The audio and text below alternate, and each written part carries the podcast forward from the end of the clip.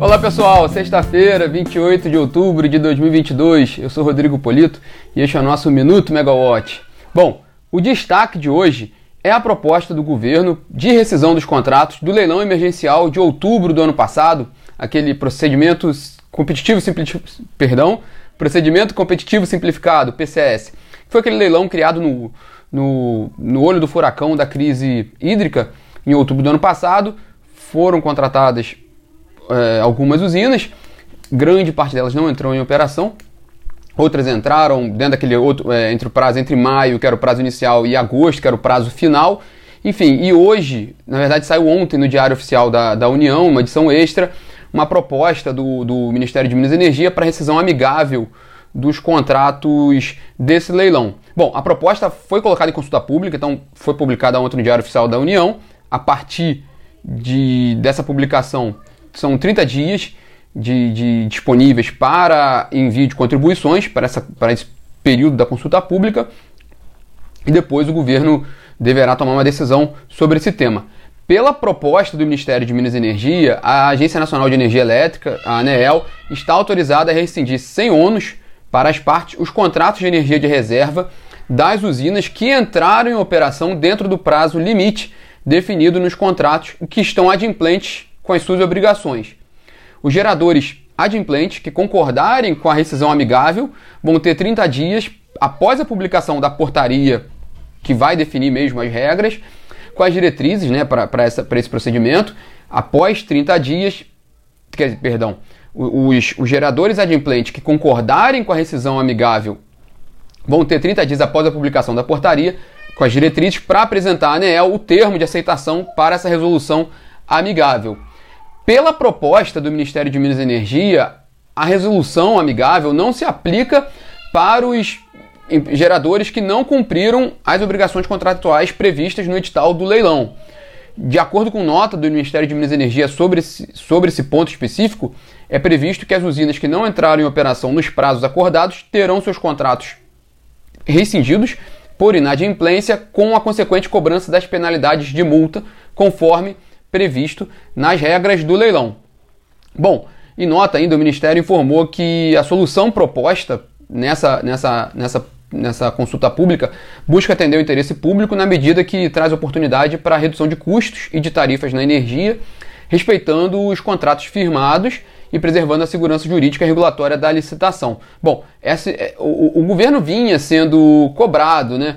Sobre esse, sobre esse tema, né? muitos agentes do setor, muitos agentes na área de, de, de dos consumidores questionando o, como seria adotado, o que, que seria adotado para os empreendimentos que não haviam entrado em operação, já que havia um entendimento no setor que realmente o leilão naquele momento era uma coisa emergencial, a gente não sabia como seria o período úmido, então foi feito o leilão e a situação melhorou muito, né? É, com, as, com as afluências no, no, no último período úmido, é, mostrou-se que não era necessária a contratação daquelas térmicas, mas em outubro ninguém sabia. Então, quem estava com o contrato em dia, ah, o, o setor em geral, os consumidores, alguns agentes do setor defenderam manter os contratos de quem estava em dia e não né, e quem não, que não atendeu os prazos do leilão tivesse o contrato rescindido. Bom, o Ministério veio com uma solução ali, né, para todo mundo, para quem está com contrato em dia e tem interesse em uma, uma rescisão amigável e para quem para quem não, não preencheu, o, não atendeu às exigências, ter o contrato rescindido, né? Agora vai ser um período de discussão no mercado, claro, né? Nesses 30, nesses 30 dias, empreendedores e consumidores vão se mobilizar para enviar suas contribuições e, e para colocar seus pontos de vista com relação a essa discussão. É, Bom, agora é o a gente sabe né, que algumas das usinas não entraram em operação. A gente acompanha muito aqui na Megawatt, vocês podem acompanhar com a gente, né? É, a gente tem cada caso a caso ali dessas usinas do leilão emergencial. É, agora é ver realmente como vai ficar a situação de cada uma, né? É, por exemplo, porque tem usina que, que não atendeu o prazo previsto no leilão, mas, mas teve excludente de responsabilidade. Enfim, as usinas que tiverem é, força maior como é que fica? Lá tá ou não tá no quadro? Ela se enquadra ou não no caso de usina que não entrou no prazo e teria o contrato rescindido? Acho que até esse período de 30 dias vai ser importante para a definição desses pontos. É, essa decisão também agora é interessante porque na próxima terça-feira a diretoria da ANEL vai discutir um dos, um, do, um dos processos desse leilão. É um recurso movido pela Rovema, que buscou ali o excludente de responsabilidade, não havia conseguido e ela, ela entrou com recurso. Bom, os votos com relação a esse processo já estão disponíveis na, na no site da ANEEL, foi antecipado, foram antecipados esses votos. O, os diretores não, é, não são favoráveis, né? O voto que está lá não é favorável para a, para a Rovema, né? negando o recurso da, da, da empresa. Mas de fato tem que esperar a, a reunião de terça-feira para ver o que, que, o que vai ser decidido no caso dela. Mas é interessante também porque acontecer essa discussão agora, ter esse processo agora na pauta da ANEL, é bom porque também a gente vai poder ouvir no, na reunião os comentários dos diretores sobre esse tema, né, já depois da publicação da portaria. Então isso traz mais informações, aumenta ali o debate com relação a um assunto que tem se tornado importantíssimo. Porque, repetindo, né, lá em outubro foi o Ministério mostrou por que, que era necessário esse leilão.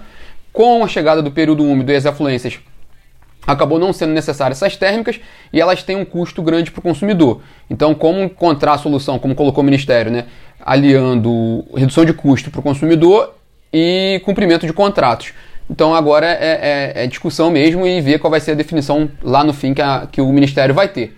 Mas já que a gente puxou o papo sobre a ANEEL, vamos falar sobre os itens que estão nessa, nessa próxima reunião da diretoria da ANEEL. A pauta saiu ontem, né? É, tem revisão tarifária da Amazonas Energia em função daquela mudança na legislação tributária do Amazonas. Foi um tema que já veio aqui no, na Megawatt, agora está voltando, a gente, já, a gente já falou sobre esse tema antes.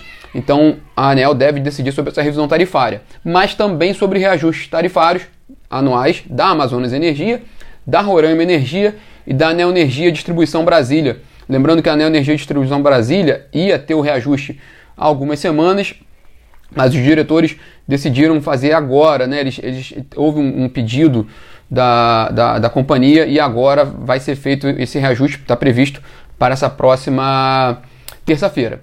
Além também, também está nessa pauta da ANEL, entre, tem vários pontos, a, a pauta está bem extensa, mas tem a regulamentação da contratação de reserva de capacidade, isso foi fruto de, também de um processo de discussão pública, e também a proposta de abertura, pub, aber, perdão, a proposta de abertura de consulta pública para aprimoramentos dos regulamentos aplicáveis à micro e mini geração distribuída no âmbito da Lei 14.300, que foi sancionada no início desse ano, o marco legal da geração distribuída.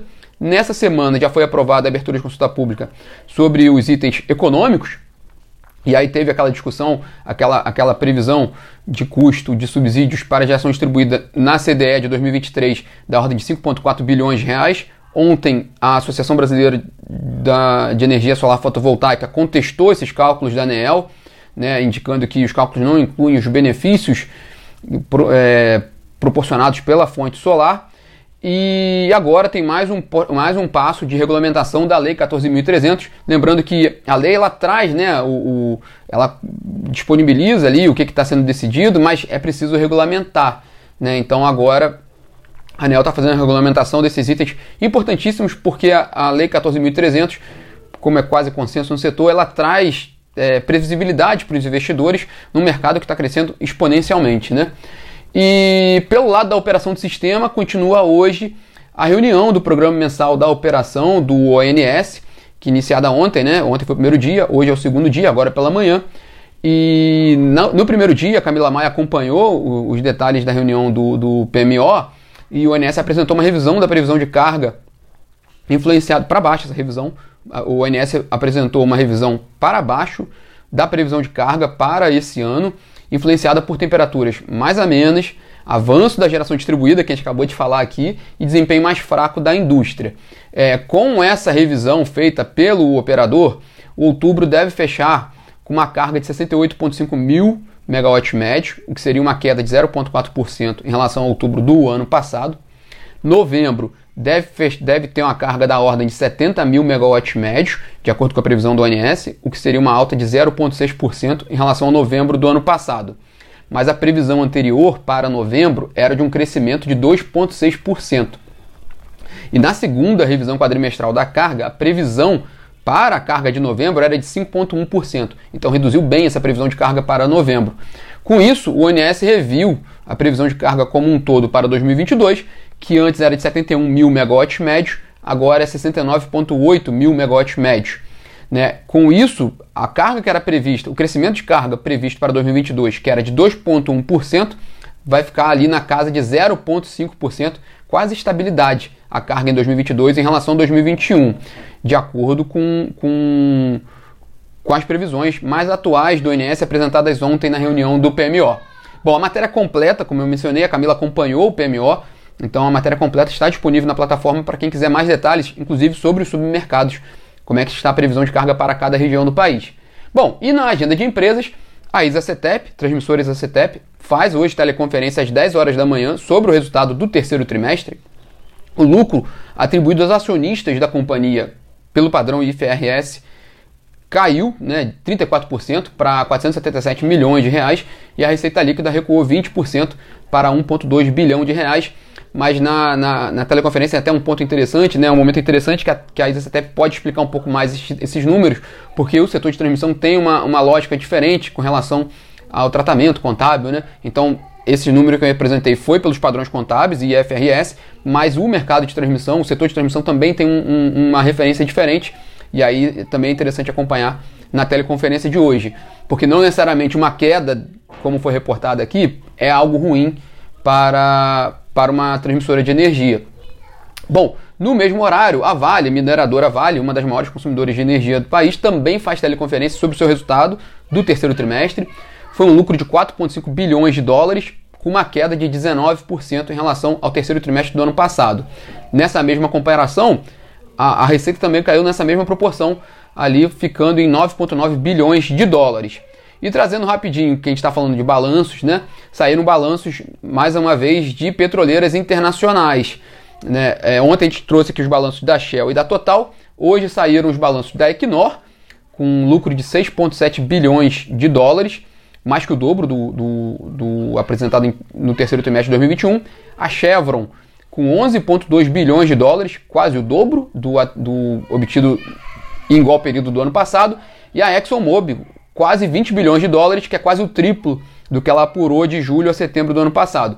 Mas o caso, assim, a gente pode lembrar aqui, bom, não dá para a gente detalhar os resultados aqui no minuto megawatt, mas lembra um pouco que a gente falou ontem da Total e da Shell, um, um preço de petróleo muito maior nesse terceiro trimestre desse ano, na casa ali, bom, eu não estou com o número exato, mas a gente tem acompanhado o preço do petróleo acima de 90 dólares o barril. Eu tenho essa média, mas não está comigo aqui na minha frente.